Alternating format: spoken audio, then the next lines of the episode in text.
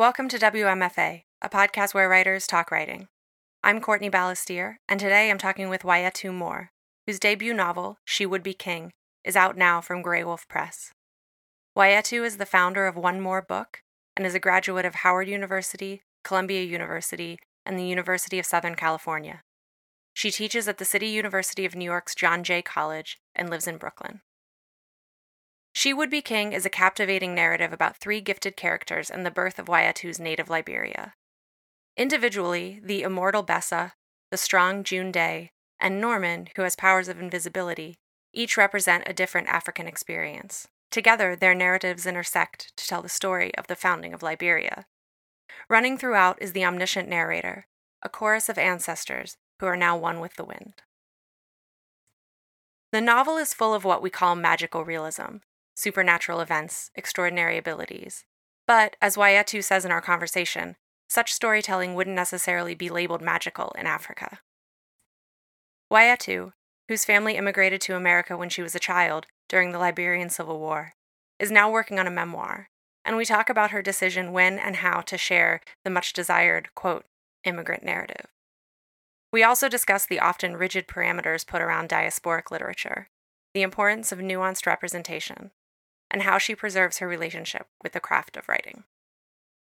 Writing was also my first love and my first help. Yeah. Um, yeah. My, my way of understanding our new context and our new place in this world that was for so long foreign and unforgiving of my family's foreignness.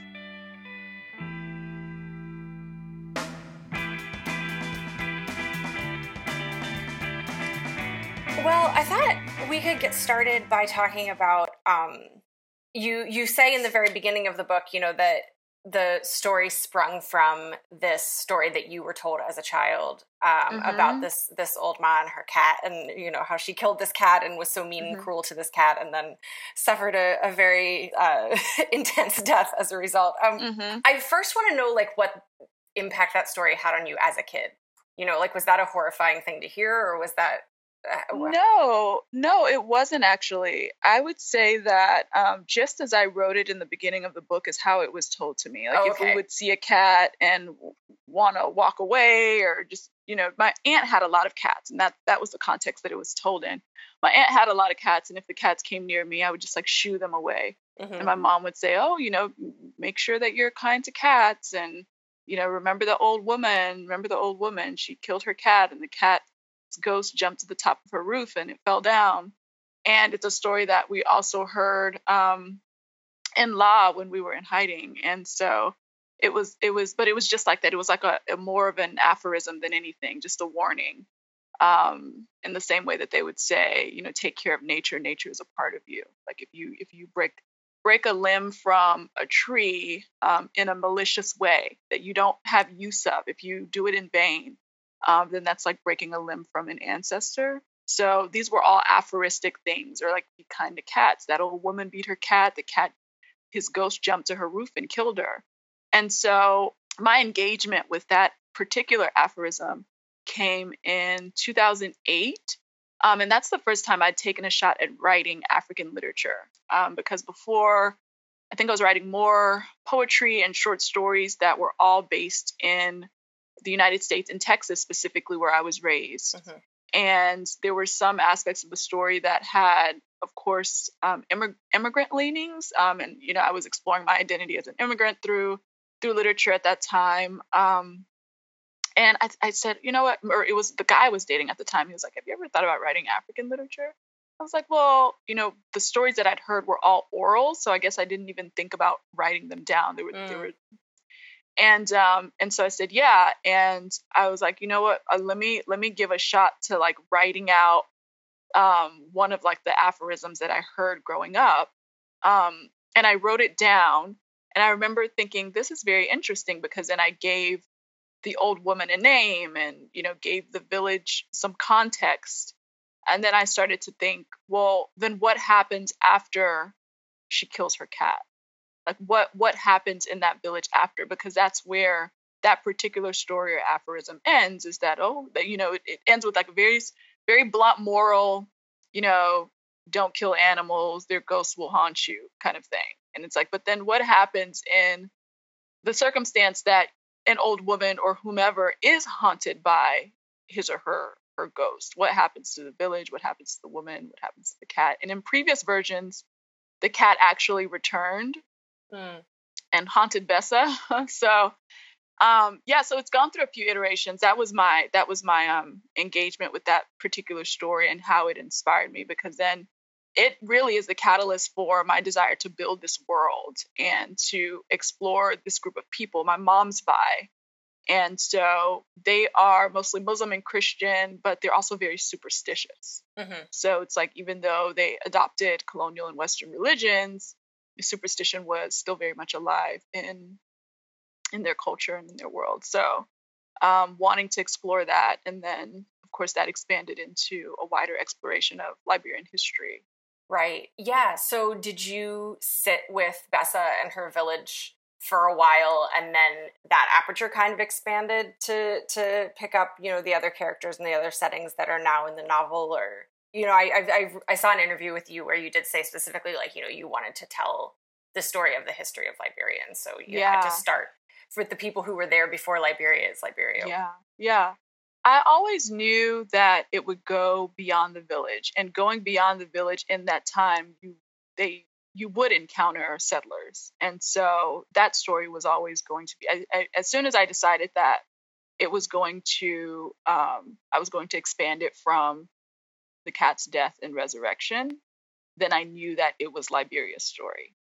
Um, I just sh- chose the Vai people because my mother's Vai. Mm-hmm. And so, so yeah, I would say um, it was always an exploration of Liberia. I don't think I I, I sat with Gbessa and determined that as the only story. Um, I knew that it was going to be more expansive than that. Um, I I think where it sort of ventured off into um, my initial leanings was that I w- I wasn't totally sure that um, the settler's tale would would tales would take me off of the continent of Africa. Mm, mm-hmm um, like perhaps it would be an exploration of these groups just already in in Liberia. Gbessa leaving the village after her exile, after Safua exiles her, and then encountering them, and then that story is as it is. But um, the backstory was was essential, um, and was also something that I'd wanted to tell for a very long time because then my paternal side is actually is is actually Americo Liberian or from the settling group yeah can you tell people a little bit more about your your backstory you your family left the country when you were very young right yeah so my family left liberia when i was five because of the war um, and we lived in texas uh, we moved around a bit first we we initially moved to new york because my mom was at columbia um, and then we moved around for about two or three years or so living with family and then finally settled in texas when my, my parents got solid jobs and um, and Texas is where I spent my formative years. And um, it was it became I was dealing with a lot of things. One, of course, is that we were um, a black and immigrant family mm-hmm. in a, a, place that didn't have black immigrant families. They were either immigrant and mostly Mexican American, or they were African American. Mm-hmm. Um, and so that that was very alienating. And then additionally, I think before we moved to Texas, um, we were in Memphis actually, so in the deep south, and my parents um, have very deep accents, so they were going through their fear of racism. Um, and my my mother, at certain points during my childhood, like when I was maybe seven or eight, I would have to call and make various appointments for her oh, to wow. the doctor, yeah. to the plumber, because they just wouldn't even entertain her accent mm. on the mm. phone, mm-hmm. even though she was speaking English. And um, she and I think from there, sort of understanding um, pretty early that we were very different and not mm-hmm. really knowing how to grasp it because our lives in Liberia were so different. It was just we were very middle class, very settled, um, very happy.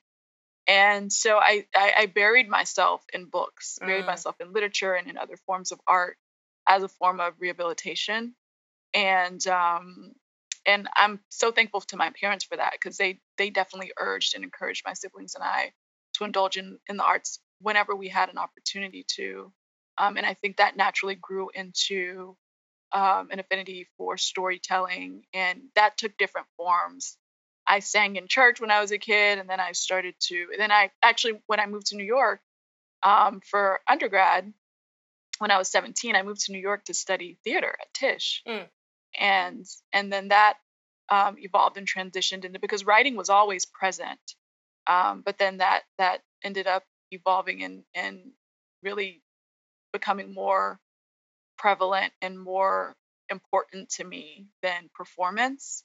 Um, and I just started working on that craft, and, and it became the craft that I was exclusively working on. And um, so my background plays into my desire to writing was also my first love and my first help. Yeah. Um, yeah. My, my way of understanding our new context and our new place in this world that was for so long foreign and unforgiving of my family's foreignness.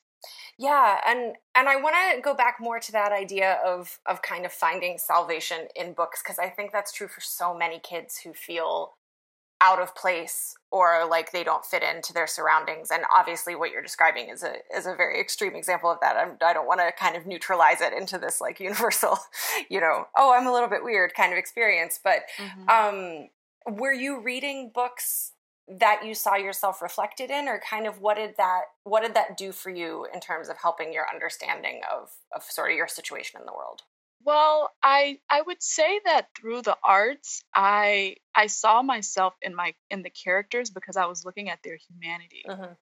like i realized that i was black and different um like much later. When i was when i was very young watching uh, the never ending story or mm-hmm. the princess bride i very much saw myself in those characters mm-hmm, you know mm-hmm. like they were me and i was them um, and so because of that i was able to they were able to impact me you know my I, I was looking at myself as i guess an immigrant a foreigner and an underdog in that way mm-hmm. and i didn't it was later on that i began to perhaps pay attention to characters in the stories being black but i will say that um, when a teacher brought in Mufaro's Beautiful Daughters by John mm. Steptoe mm-hmm. um, into my classroom, I was probably about seven. And I remember just sighing, like, mm. oh my gosh, this is amazing. Um, but I'm not sure that it's because the characters were black. I think it's because they were African. Mm-hmm, mm-hmm. And so my introduction to my blackness and my racism and, and racism was when I was in middle school. I was um, coming home from track practice with some friends, and we were at a corner store, and you know there was like a confrontation because one of my team members thought that, um, well, he was like following her around, mm-hmm. and she was like, you know, stop following me. He ended up using the N word, and we ran out. And that's when I was like, oh my gosh, this there's there's there's something there's something else very real going on. Mm-hmm. Um, not to say that I wasn't aware of my blackness before, but I had always seen it as something that was beautiful because my, my parents always signified that the color of our skin was beautiful and just like the our, our biology, the way that the sun reacts to our skin. Mm. And so I I had never thought of it as a negative thing. You know what I mean? And mm-hmm. my my dad, he my, my parents are intellectuals, so my dad is also a Pan-Africanist. So he was always teaching me about Black leaders around the world. Mm-hmm. So from a very early age, um, I was learning about W.B. Du Bois and Thomas Sankara and Kwame Nkrumah. Um, and so I I looked at blackness and the resilience of blackness almost as like a privilege, like oh we're we're like the strong people, mm-hmm. you know. So my insecurities at an early age came from my being an immigrant or my being foreign. And it wasn't until I was perhaps an early teenager, that experience in middle school in a very small town in Texas, that I realized, oh, there's something else that I should be paying attention to as well. That's very real. Um. And my mm-hmm. friends, who were always wonderful and supportive, played a role in that as well because things would happen and I would assume, you know, oh well, that person's having a bad day, and they'd be like, no, they're doing it because we're black, you know, and I'd be like, well, what? How do you know they're not having a bad day? And so, mm-hmm.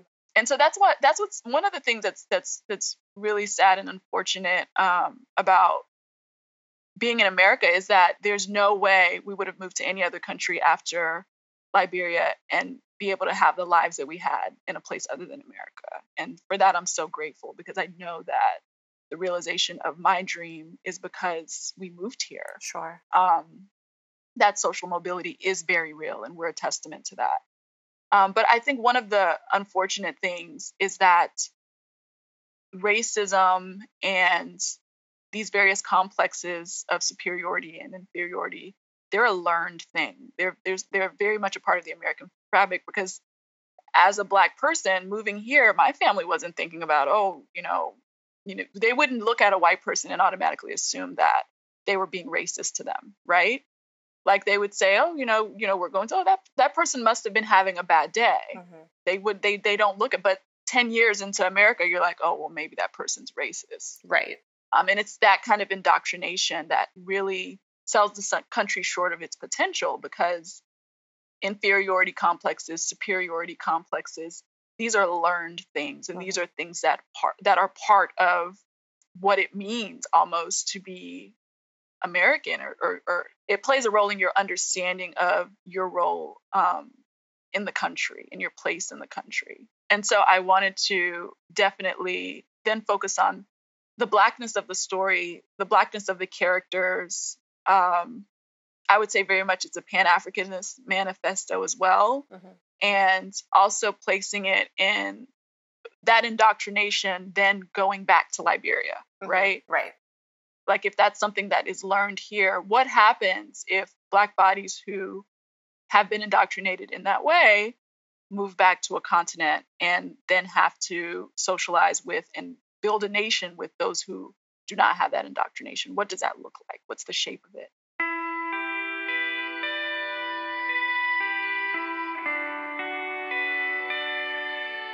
Yeah, I think I, I found that all very powerful and a and, and a really a really powerful moment for me too was was June Dey when he realizes that he's not just fighting like white colonizers. Yeah.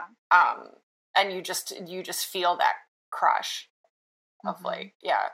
And and I, I I'm so glad that you decided to explore the backstories of his character and of Norman to see because it, it, was so helpful to me to see it in the American context. Um, you know, because because as you say, you know, I, I've seen you say in interviews like what you're taught in school, you know, as an American kid about Africa or about Liberia. I mean, you know, mm-hmm. I I'm guessing I'm like most readers coming in with very little context. Yeah. Um, yeah. And and so it, it was so powerful to see how all of that weaves together for me. And Thank I and I think like yeah, of course. I mean, and I don't. I hope that's not a double-sided compliment or backhanded compliment in terms of like, thank you for contextualizing it in my uh, context. No. You know, I don't mean that. No, like, no, I didn't. I didn't understand it as that as all. I, I, I appreciate you saying that because it, it does. Um, it is tangential in many ways, and for people who are not fans of tang- tangential narratives, it's, it's generally just not for them. Mm-hmm. And so they, you know, in in in a, in a the story that I was writing before of everyone already being on the continent and Gbessa sort of just being exiled and then encountering these people and sort of making sense of them while they're there is more traditionally how how you know a, a writer or an author in the canon would would approach it and so I recognize that it's tangential. So you saying that that was helpful is is makes me feel good. So thank you. okay, um, I would love to talk about um, the kind of the spiritual element, the magical realism of the book, and it seems already to me from how you've talked about the stories and the aphorisms that you were told as a child that that was a very natural uh, muscle for you to kind of use and relax at various points throughout the book. But it's really the touch of that is really well done and i wonder and that and it's so easy for that to not be well done you know so i, I just wonder mm-hmm. if you mm-hmm. could talk a little bit about that from kind of the craft perspective like is that something you were aware of like is this feeling natural in in the in the world that i'm creating or am i am i hitting yeah. these notes too hard or that kind of thing yeah um okay so uh, two points one um i will say that in some of the scenes where magic was evident i had I, I, I had to scale back a bit mm-hmm. because in it bordered fantasy. and I and I definitely did not want the world to seem like a fantasy world. I wanted it to seem very real. Right. Um, so in, in some ways I feel like as I went through the editing process, I did find myself having to scale back. Um, secondly, if this story were to be told um, or read in West Africa, in Liberia, or in the Vai village where my mother started her life, it would be no big deal that these people had one was immortal and one could make himself invisible and mm-hmm. one they would be paying attention to the love story between Gbessa and Safua, mm-hmm. right? And I get asked this question a lot and I love it because it's my opportunity to really just explain that my introduction to storytelling was through uh, magical realism and incorporating these fantastical elements, but they were not spectacle in any way or extraordinary in any way. It's like someone was going to these two people are talking and one has to go to the market and the and the woman flies to the market. And as a kid i was never like wow how did she fly to the market? It was like well what did she go to the market for? Why did she leave the conversation? Were they fighting? Yeah. And i think that that's the my introduction to the architecture of storytelling was through this genre um, and so when my family moved here and I realized that the only places that I saw stories being told in that way were through Grimm's fairy tales or through Disney. I was just like, huh, these are very like, you know, boring stories that I'm going to hear right. in school.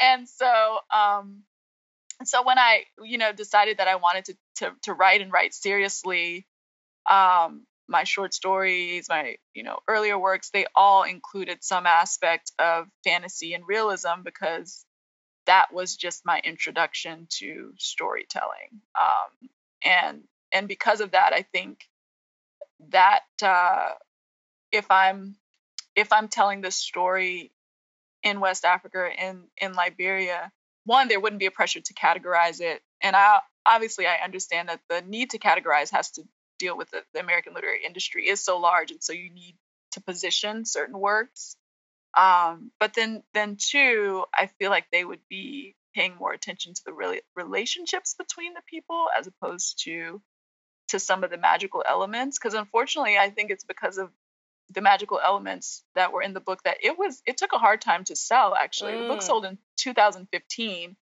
and the response that it initially received was, "Ah, uh, well, it isn't YA." My oh. agent said, "No, it's not YA," because you know that's where they generally put right. um fantasy and and magical realism and and especially with with characters of color. So my agent said no it isn't. And they're like ah oh, but we don't really have comps for this. Like who like what who i mean maybe like the the older genre but those are those are like classics. Like we and so it was so hard to sell. And then 2018 Black Panther comes out, right? And now everything's like, oh, where, where's the where you know what's the fa- African fantasy book that sold this week? You know? Wow. And and so it's like I I think that on one hand it's great that this genre that's always existed among diaspora writers and this form of storytelling that's always existed among diaspora writers is being recognized and has an opportunity to be distributed to the wider industry um, but it isn't new, right? Right. Like just because like there, it's being recognized now. It isn't. It isn't new. I was just, I was just gonna say that you know, hearing that response of like, well, what are the comps? It's like, you know, I think immediately of like Salman Rushdie, or like I'm looking at your press release and it's and there's a comparison to Yann Martel, which seems legit. You know, like there are comps. It's just I wonder, like, I don't know, there that's that's yeah that's an odd well, I, I think that some of the you know, and I and I don't I don't I don't want to believe that it, it has like socio-political implications right. but well, that's the comps are like at. these yeah. exactly the comps are are these like behemoths in literature and it's yeah. like oh well this like black girl i mean right right it, it's it's like a nice story but what can it actually do and what is it trying to do we're not quite sure so then yeah you do think if i if it was a if they thought that I was a male writer or if I was some other writer presenting this, if it would be received differently.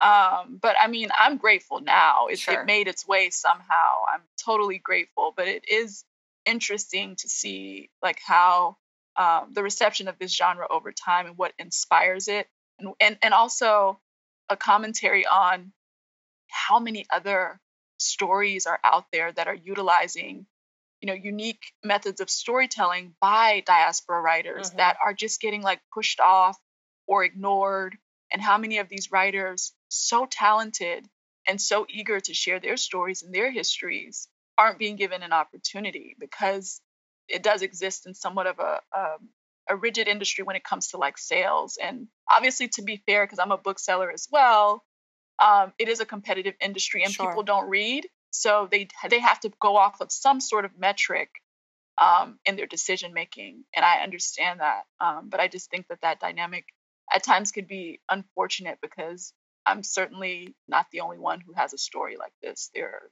so many thousands of others. Yeah, and I think that's such a, you know, that's something that comes up a lot on the show with writers of all kinds of backgrounds and it comes up for me with um I write a lot about my native region of the states, which is Appalachia, which mm-hmm. now everyone has decided has exactly. one origin story, and it was been and it was written oh by J.D. Vance. You know, so it's yes, like, yes. and I and you know, Celeste Ng, we had this conversation of just like, okay, well, here's here's the Asian book. I remember Zinzi Clemmons when she came on said, you know, it's really, it's really. uh troubling and disorienting to be like the black writer that is chosen by the publishing industry for a season you know and mm.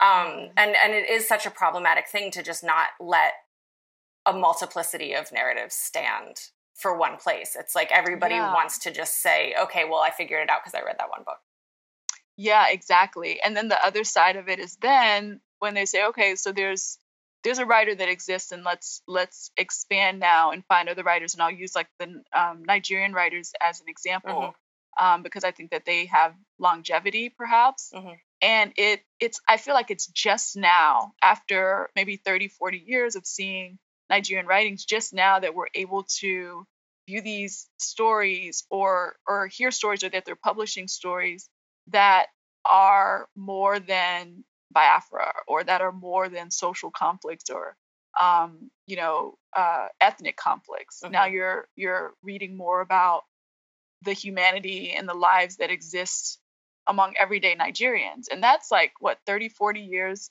since things fall apart, right? Um, and so then you think that it's it does take a long time for the industry to then stop looking at so there's there's there's a case of having one representative, but then there's also a case, as Chimamanda herself said, of having just one story. Right. Of okay, well, we want the immigrant narrative, so tell me what it's like to be a Nigerian immigrant, or you know, we want the ethnic narrative. So what was it like with these ethnic groups who were fighting, or we want the colonial narrative and you know liberia as an introduction i i do think that some of the reason that the book is being received in the way that it is is because it's like oh here's this new place and it, it's right. sort of like oh this this but there are so many other, i mean i would recommend the writings of Hawa Golakai um, and Vamba Sherif and uh, Robtel Pailey and other Liberian writers who don't dwell on the history as much. Like Hawa Golakai is so great. She had a piece in Granta a couple of years ago um, just about this girl who goes from South Africa to Liberia, and it's like post Ebola, but the piece isn't really about Ebola. Mm-hmm. Um, it is just about a girl who is trying to find her way in this country and dealing with love and dealing with very human things. Um, and I'm so eager and excited to get to the place where POC, LGBT women writers aren't sort of relegated to these narratives that are you know, will surely sell. So, you know what I mean? So they're being, they're the ones that are being picked up or aren't being pressured um, to write things that make their identity spectacle. Right. And like explain yeah. it to people. Yeah, exactly. Yeah, yeah. Um, I really was struck by and really loved this. Uh, this is something in a there's a New York Times article about you that I'll link to in the show notes, and um, a Liberian poet and a professor at mm-hmm. Penn State Altoona, uh, Patricia Jabbeh Wesley, says of you. Um, she is establishing a different voice. She is not writing about the war. She is not writing about poverty or writing about villages in a patronizing way. And that really, really hit home for me because, again, with Appalachia, like not writing about poverty was what really made that like click for me because it's just like people you you're meeting that resistance of people wanting you to tell the story that they think they already know. Yeah, absolutely. And and the thing is, like on the one hand, that's why when as I've been touring and talking a lot about um, actually African literature, I've been encouraging people to also look at publishers that exist on the continent. Mm-hmm. Um, um, because if you're interested in the day to day, the livelihoods, the humanity, um, and just like the universal themes of people on the African continent, um, then those African publishers, because they're publishing for Africans, of course, they're not going to write books about, you know, wars and diseases and, and poverty in that way. Um, they are looking more for these universal things that that bind us together. Um, and so I've been encouraging people to also look for for publishers on the on the continent. Um, and like I said, it's hopeful because I do think that the publishing industry here is changing, mm-hmm. right? Um, regardless of whether or not it's it's based on trends, I do think that now you're seeing like an elevation of of books and writers that just would never have had an audience even three years ago mm-hmm. you know even three four years ago and i think that that's very hopeful and i think that's a wonderful testament to the overall progress of not only the industry but the perspectives um, and the powers that be behind it yeah yeah for sure and i mean you know change has to happen steps at a time yeah. i guess yeah absolutely yeah um oh, going back to the the magical realism thing because i love the the the idea of that being kind of just storytelling and and the sort of western need maybe to put the additional label on that um, i was i was listening to you and i was reading interviews with you and i was kind of filtering it through this podcast that i have just listened to um, uh, it's called strange magic and it's these um, they're tarot readers um, and i and i follow this one tarot reader so i was listening to their show and they started talking about how a lot of these rituals were then sort of co-opted by organized religion or kind of made like palatable by organized religion. And like mm-hmm. i was raised very catholic. And so like all of those things that i just took for granted and didn't even think about i was like oh my god yeah we drink blood. And i didn't even like mm-hmm. think about that you know? Yeah and yeah. so so i'm thinking about that too in this other like this uh, as this other layer of like subjugation. Like well you're we call it magical realism when you do it or we call you know this is superstition when you do it but it's it's doctrine when we do it. Mm-hmm. Absolutely and i feel like that's that's one one of the reasons why um, i think diaspora writers get frustrated um, especially now or recently is that these things that are sort of surfacing in um, diaspora works they were rejected for so long um, and suppressed among Black writers because they were seen as lacking civility and decency, um, communication with the supernatural, reference to the ancestors, believing that the ancestors, you know, never die, things like that. They're like, oh, well, that's not that's not civilized, and so they were suppressed during imperialism, during colonialism, and now that you know, I think diaspora writers are tapping into that. It's like, oh, well, welcome to this new way of oh, storytelling. Right. It's like, well, no, that's not how that's worked, you know, historically for sure. And then, and then that's not to say that I think most cultures and most people around around the world have definitely had, you know, periods of like suspicious um, doctrines mm-hmm. sort of infiltrating their societies. I mean, the Salem witch trials were a very sure. real thing, right? I mean, they were yeah. they were killing women arbitrarily. Um, they said it was based off of off of religious doctrine, but a, a lot of it was just like you know superstition and yeah. just a different a different form of spirituality. But then if you hear of things like that happening in a village somewhere in Africa, where um, you know uh, an ethnic group decides that okay, well this person's curse, we're going to condemn them to the woods then it's like, oh my gosh, the, these people are so evil, they're so horrible. And then there's imposition of there's a tendency to for the of the West to try to stop these things and halt these things.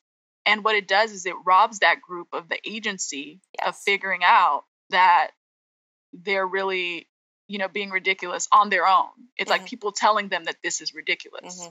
During Salem, no one imposed. People just figured out like, hey, this is this is actually pretty ridiculous. Mm-hmm. mm-hmm. And so I think it's that's the infuriating part is there's just a, a, a pervasive uh, thievery of agency that occurs, and so you have these groups that do have practices and beliefs that aren't totally logical, and the spiritual spirituality, the spiritual aspects of it um, are are inhuman, um, inhumane rather, and rather than really coming to those realizations on their own, you have someone in, you know, an aid organization in the UK or in Australia or in America saying, "Oh, this is wrong, this is wrong, this is wrong." Mm-hmm. And so then the the the effect of that is because the person didn't come to that realization on their own, is they still believe it.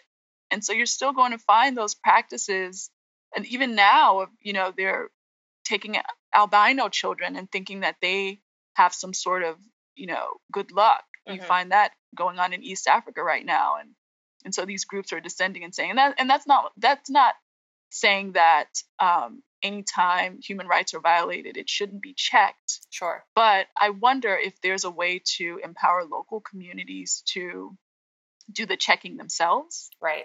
Um, and and that's the issue I think I have with just this relationship between um, the West and the existence of, portrayal of, exploration of, and storytelling of um, the magic that exists in these designated foreign places. And that's something that I think that I'm I'm still sort of figuring out even even now with having these conversations because this book was written so long ago and that's I, I guess now talking about it it's resurfacing different emotions and and um, how I felt. I think uh, when I was writing it, now it's like, oh yeah, this is something that's happening. I wonder how we can approach that in a way that's that's fair, in a way that that isn't condemning of the Vai people, but but showing it in a way that people realize that um, they are human and they were prone to mistakes Right. Um, like this very non-binary, like gray yes. area kind of idea. Yeah, yeah, mm-hmm. yeah. Because if you're come, if someone is coming in and telling you what you're doing is wrong, the other thing you're doing implicitly is learning not stress yourself. Yeah, yeah, yeah.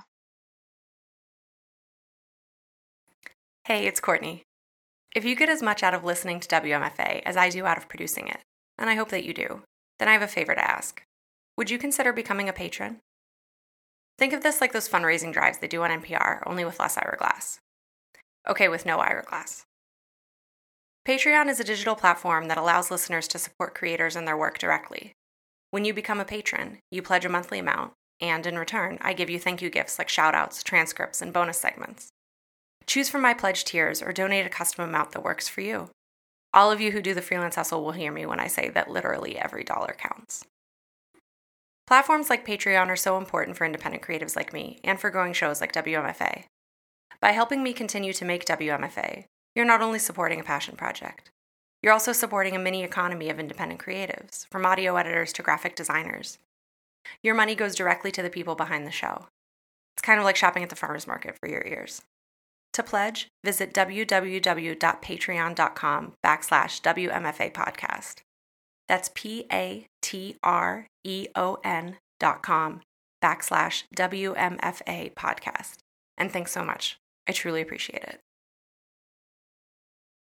Um, yeah, when when did you start writing the book? So I started writing it in well 2008 was when I wrote the uh, the first chapter and it was the first chapter was the woman killing her cat. And and as I said before, it was just well, let me give it a shot. What it, what would it be like to write African literature? Let me explore the story. And so contextualize that. And then um, I decided that I wanted to expand on it as my graduate thesis. And I so I finished a first draft in 2009. So it took me about a year to finish a first draft, but it was a hot ass mess. It was like 600 pages. it had like an alien. It was just it was going everywhere. Yeah. And so um I actually put it I put it away for a while. Um and I picked it back up in 2012, 2013 and worked on it for a couple of years, trimming fat and going back in the story and really trying to figure out what it was that I was trying to what story I was trying to tell.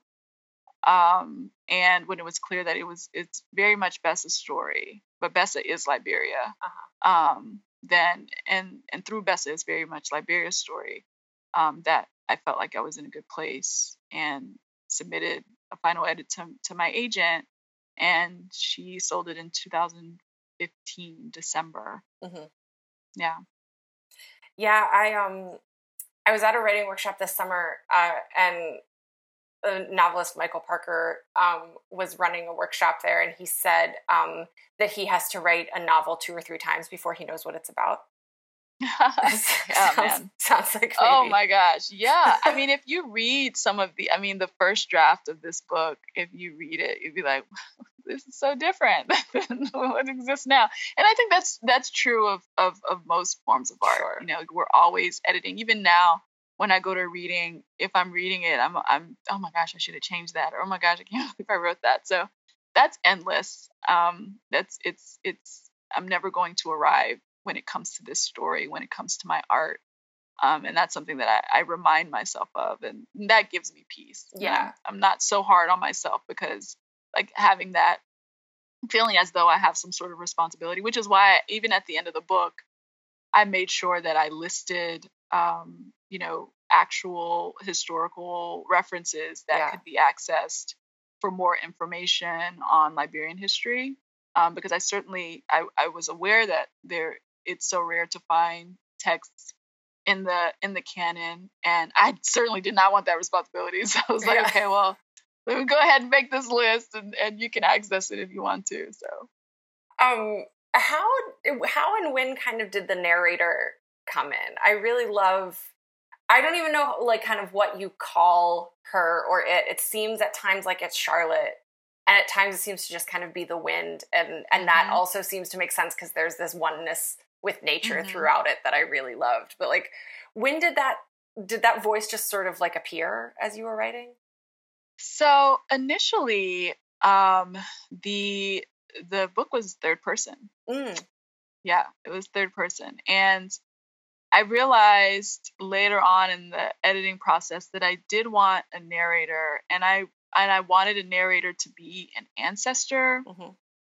and I wanted a narrator to be a black woman mm-hmm. and I I knew that it wouldn't or couldn't be Gbessa um, because her story did in many ways need to be told in order to see the color around her and the shape of things around her um, that and outside of her perspective and then also being able to travel to these different places, that's something that Gbessa would not have been able to tell.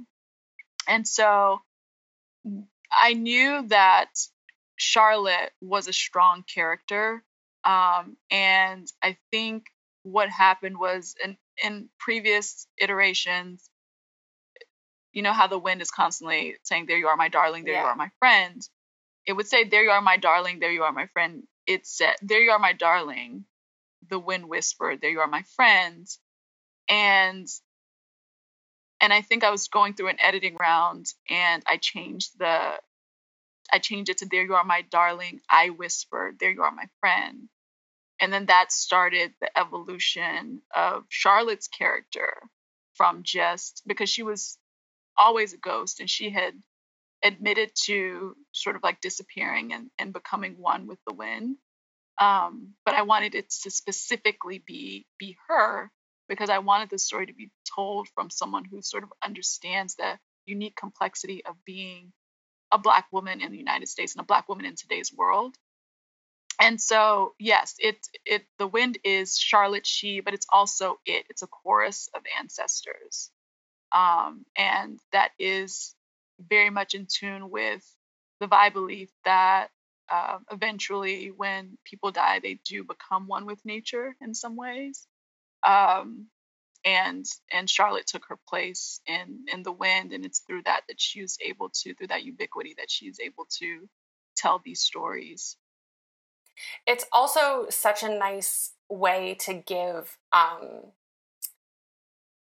like you know, her focus can be a little bit wider like she mm-hmm. sees she sees the bigger picture and then you can kind of hint to the reader through her of a bigger mm-hmm. picture forming yeah and then she's also looking through this world um rather than the third person narrator she is looking at this world and and viewing their experience uniquely from the perspective of a black woman mm-hmm, mm-hmm. Um, and so i think that's also why like during the case it's it's showing black people in a lot of ways as being their own savior mm-hmm. um, because i think what tends to happen especially in explorations of slavery is that there is a pressure to include an abolitionist perspective or an abolitionist voice right right okay, yeah and this was a story where charlotte was saying well i i'm i'm placed in this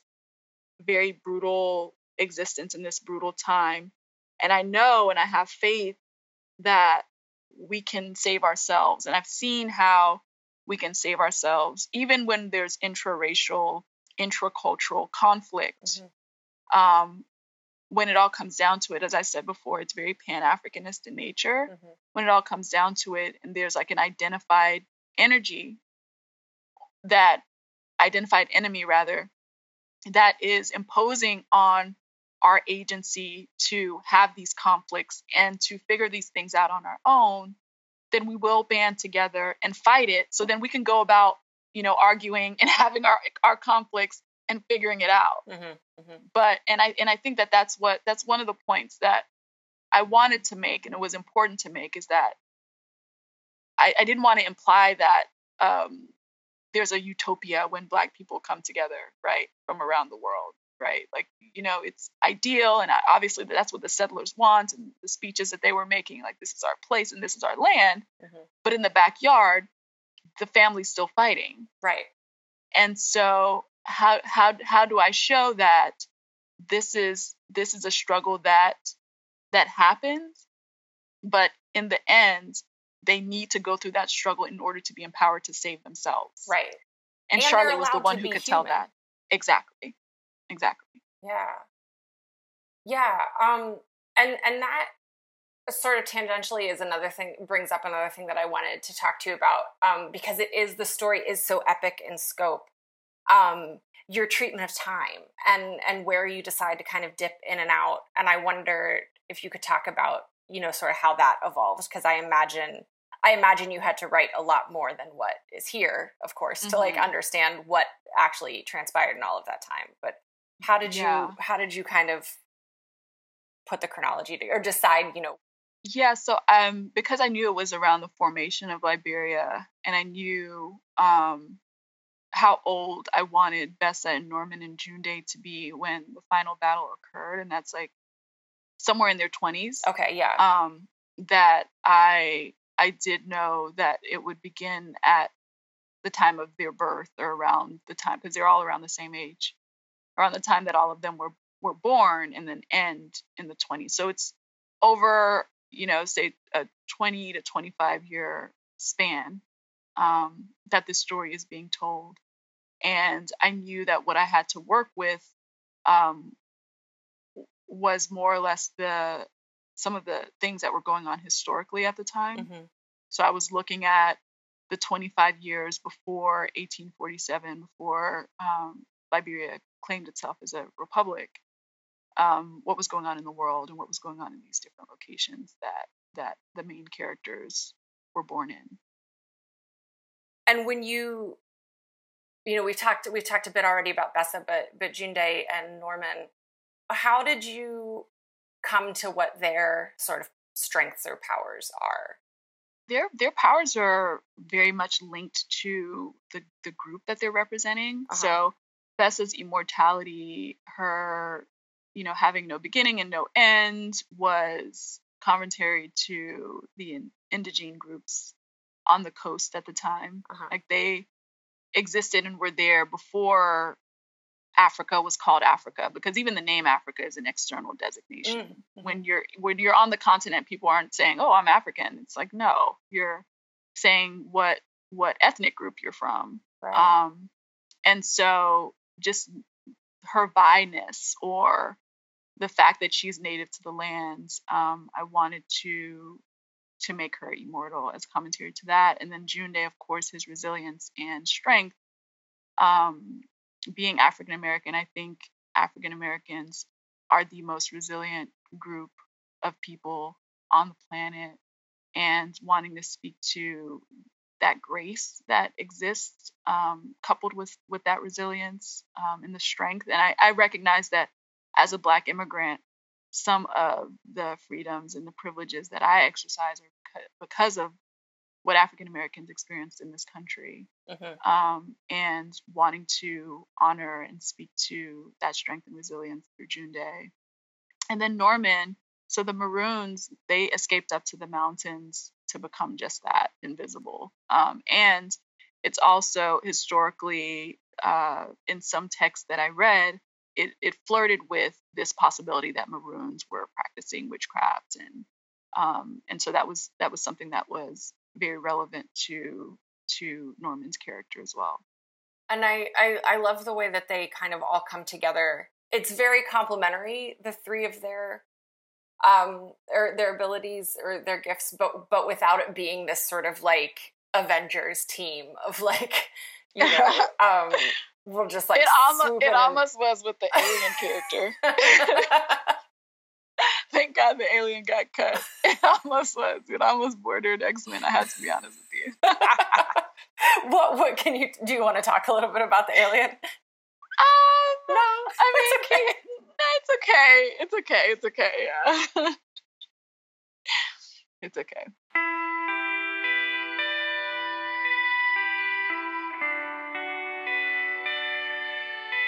Um, well, talk a little. Let's talk a little bit about just kind of your writing practice. Um, when in like your life were you working on this? Was this what you're doing full time? You know, you talked about developing part of it as your as your thesis. So maybe you had a little bit more time to write, or were you working at the same time? I was working at the same time. I have always been working at the same time. Yeah. Like I don't think I've ever had a, a point um, in my life that I was solely dedicated to my art until now, until September 1st, 2018. Oh wow, um, now you're now you're full time. Yeah, like writing and touring and then teaching, of course, but I think that sort of feeds into um, what you're doing and then um, obviously my my nonprofit and mm-hmm. and being what I need to be for that but yeah, I was working, I was going to school full time, working full time and and I would come home every night and I would write because I had to write and I very desperately wanted to get this story out and I wanted to purposely I I I, I pur- purposefully wanted to introduce this story to the world. While I was writing, I knew it was something that I wanted to be distributed because there are things that I've written that I'm like, uh, I don't really know if I want to do anything with this, and it just sits on my hard drive. Yeah. You know, pages and pages and pages, um, because I'm not sure that I want it to be shared. But this particular story, I did want to share it, and I can admit, and I don't know if that's like something I should be ashamed of, but but I can admit that that it's something that I wanted to to be published. No, I think um, that's really wonderful to say out loud. I think a lot. I think we do believe that like it's like too showy or something when that's like obviously the way that the that's the way that the system works and it just seems insane to um yeah to disown it but i think that so often we feel compelled to out of some kind of like social obligation or something or like, yeah yeah yeah no i i mean I, I remember writing it and being and and wanting to and being careful at some points because i would say oh well no i don't want i don't want it to seem like liberia is this way so it was always for an audience. Uh-huh. Like I was um, writing Liberia or writing my iteration and my version of Liberia for this audience, which didn't exist yet.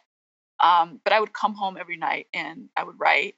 And at some point during the the weekends, or if I ever had a spell where where I wasn't working, or when I actually began to just consult full time, which was in 2013, um, I woke up every morning and I would write for a couple of hours. And so I'd start my day writing, and it would usually be for like anywhere from like one and a half to three hours, maybe. Um, but more on the one and a half side. Yeah, yeah. Because anytime I get to the point where I have long spells where I'm just looking at the screen, I'm like, yeah, no, I have to go do something else yeah, with yeah, my yeah. day. And I never beat myself up for that because I knew that the next day I had at least an hour and a half that I was going to dedicate toward it. And I would just try it again the next day. God, that's such a healthy um, attitude. yeah, yeah, no, I was just, I was not, I was not going to beat myself up because, because then when, when, if, if I were to start to beat myself up, then I would begin to resent the process because yeah. I'm like, oh my gosh, if I don't, if I don't do what I need to do in these one and a half to three hours, then then I'm gonna just, you know, be be down on myself all day or, or be abusing myself through this internal dialogue. And no one's gonna want to do that. And you're certainly not gonna um, anticipate like, you know, joy after that process. And so it naturally then becomes like a resentful relationship.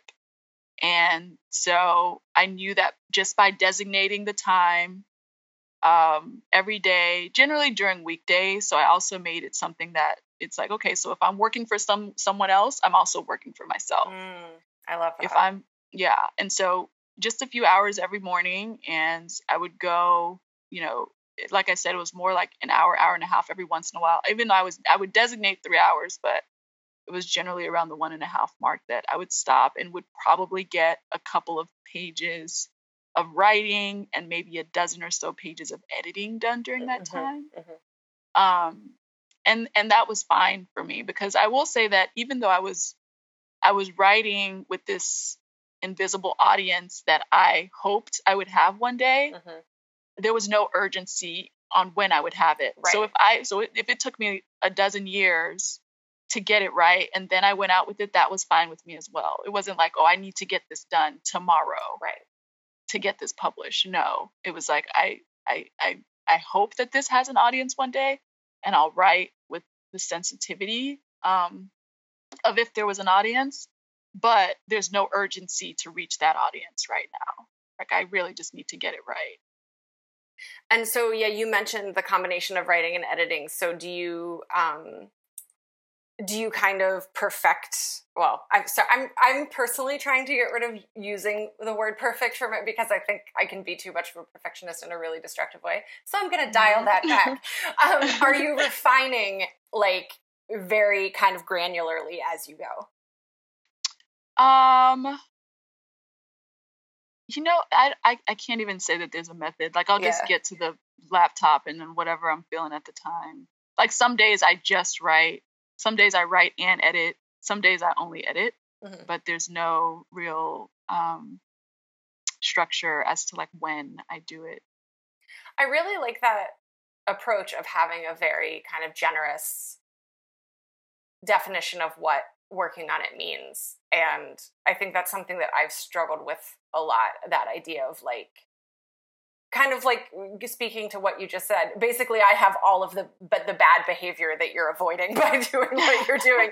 When you're like oh well now i'm really resentful and fearful of this project and this process and um and i think part of what that come part of what that behavior is has looked like for me is um a very strict definition of like what having done the writing looks like. Yeah yeah. And that's not helpful to anybody. Yeah because i i feel like because then what are you doing it for? Right. And if i'm if i start to ask myself or i border that question or approach that question in any way then i'll freak out because i don't want it's almost like being in a relationship with someone and you just you love this person so much that you just you want to do right by it. Mm-hmm. and so it's like if i and and doing right by it also requires you making sure that you're totally happy with it because if you're miserable with it then what's going into it isn't like love and like just wanting to do right by it. It's it's there's some like resentment and misery in there as well. So then you do like the board writing and the rage writing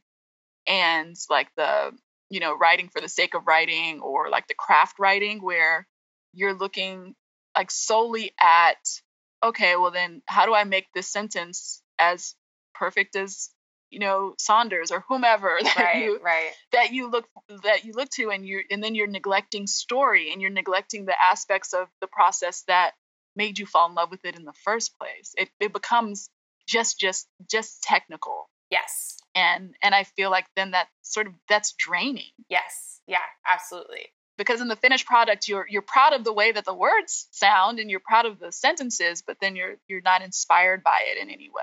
Right I I feel like lately I keep coming back to um like you know just like different kind of truisms or pieces pieces of advice hitting you differently at different times and and right now one that's really resonating for me is to like you know i've heard it said a couple different ways like entertain yourself first or like if you're yeah. bored writing the writer the reader is bored reading like yeah because because i think it, it can be very easy at least for me to fall into that um you know that sort of taskmaster voice that you put on yourself yeah. just like well just sit here and write something. Just don't stop writing. And it's like well if it's soulless and it's what you're yeah. you know what you're describing then then that's the wrong spirit to be coming from.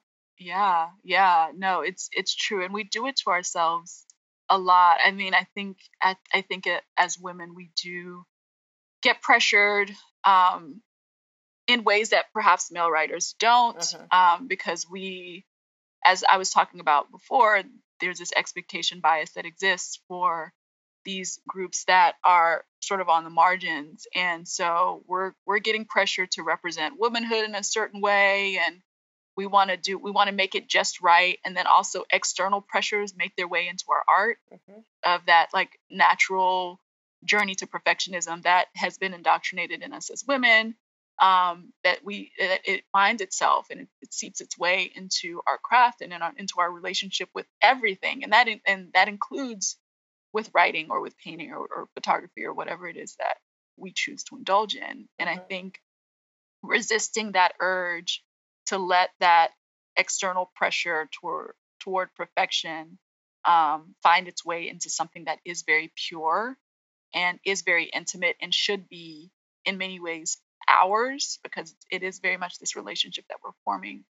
Um, for me was was was one of the, the best things that I did that I looked at it as like you know what? That let me I'm gonna I'm gonna I'm gonna make a schedule um, and I'll try my best to adhere to that schedule. Um, but this is something that I go to and something that I've always gone to books either reading or writing um, that has been my escape and and and has saved me in a lot of ways and rehabilitated me. And i don't want to mess up this relationship because then what will i have to be those things to me? Mm, yeah absolutely. I watched this uh, documentary last night about uh, the artist louise bourgeois and she said this thing that i adored. Um, she said uh, the work is for pleasure. I feel better when i have completed a piece. I feel stronger Mm-hmm. And I think that Absolutely. it's yeah, it's so important to like couch it that way as this relationship with yourself because that's mm-hmm. absolutely what it is. Mm-hmm. Absolutely. And you're working on a memoir now, right? I am. So my memoir is about. Um, it takes place during the war in Liberia, and it is about the women who played a role in getting us um, across the border mm um, to Sierra Leone, particularly women soldiers, rebels. Um, and it has fantastical elements because my um, my dad and my grandmother during the time during the war they they made us feel like uh, initially we were in some game and everything was fine and the gunshots were were drums um, and so I incorporate that into my understanding and my memories of the war because I would if anyone asks me I always say I had a very happy childhood, mm-hmm. and even during the war, I think we're largely protected from that. Mm-hmm. Um, and so, I I remain grateful and and have always wanted to find a way to tell that story um, about how, again, it was people on the ground that were sort of playing a role in saving each other, and pr- particularly these these women soldiers. What happened is, my mom was in New York when the war started and she went to Sierra Leone um, and she was trying to find a way to get back into the country to get us out. And she met a man who told her about a network of women rebels who were essentially trafficking people's families out. And what would happen is if a family family's walking with uh, a woman soldier or rebel, then they would say, "Oh, you know, this is my family. Like this, these are my cousins. They're just coming with me. I'm just, you know, going because they had obviously access to roads and free reign of the country in ways that civilians didn't. Mm-hmm. And so um, it was actually one of these women that helped us cross the border into Sierra Leone. and wanted to tell the story of these people who were very much trying to make sense of their circumstance of you know being a lot of them were obviously poor and when the rebel armies came into their villages they say oh you know we'll give you a bag of rice you come fight for me or i'll kill your family if you don't come come right. fight for me and then these women who find themselves in this situation and are really then um, in engaging with this industry um, or this practice as a way for redemption. Mm. And so um, I went back to Liberia a few times and was trying to look for this woman actually, and uh, was unable to find her, but had conversations with um, former warlords and journalists who had spent a lot of time with child soldiers. Um, and and it's been actually very inspiring uh, in understanding some of what was going on during the war, during the Civil War, that again didn't really have to do with um, a foreign agency coming over and saving, but the ways that people on the ground were being creative in in sort of like saving themselves and saving each other, while also coming to terms with some of the really awful things that they were doing. Um, so so yeah, and that's going to be published by Graywolf as well, um, likely late next year. We'll see. Wow, that we'll sounds incredible. These... Yeah. Oh, yeah, thank you. I, I really um, love when you said about your grandmother and your father and the things that they, you know, the way they kind of reinterpreted what was happening around you to to kind of uh, soothe you guys. It really speaks to like storytelling as an act of love, which I feel like doesn't mm-hmm. get talked about a ton, you know, but Oh yeah. Yeah. Yeah, and I mean I I was very resistant toward telling this story because when I initially approached agents with my novel, they would say, "Oh, well, wait, aren't you you're from Liberia, right? You're an immigrant." And they wanted the immigration mm-hmm, story 1st mm-hmm, mm-hmm.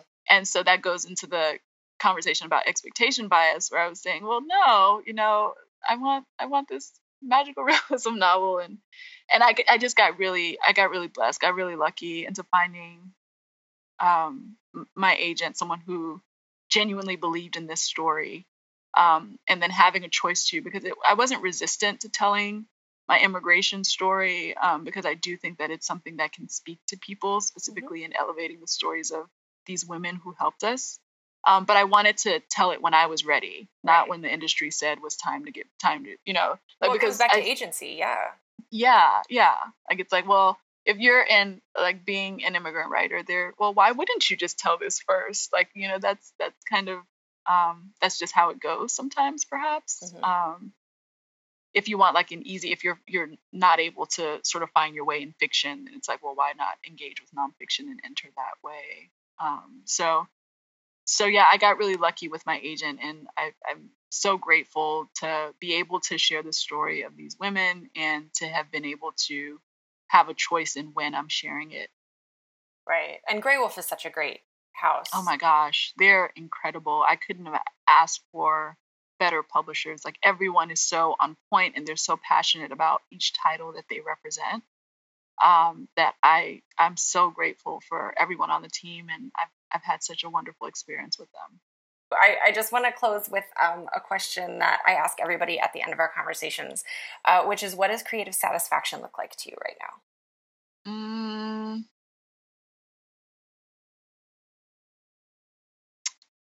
creative satisfaction. I have issues with sleeping. So when I have like a full night's sleep, um, that generally indicates that I had a full day um, and that I'm I'm satisfied with where my life is and where my art is and um, so a full night's sleep. Beautiful. All right. Well, thank you so much. It's been really, really great talking to you. Thank you so much. Bye. Bye. Today's conversation was edited by Phoebe Wang and produced by Courtney Balestier. You'll find links to some of the things we talked about at WMFApodcast.com. Have a question or an author you'd love to hear on the show? Email me at hello at WMFApodcast.com and find me on Twitter and Instagram at CF and writers need feedback. If you're enjoying the show, please take a second to write a review on iTunes. The WMFA logo was created by Unsold Studio. And the theme music is Jazz Dancer by Double Winter. Find them at doublewinter.bandcamp.com. WMFA is made in Detroit by Courtney Balestier, LLC, all rights reserved.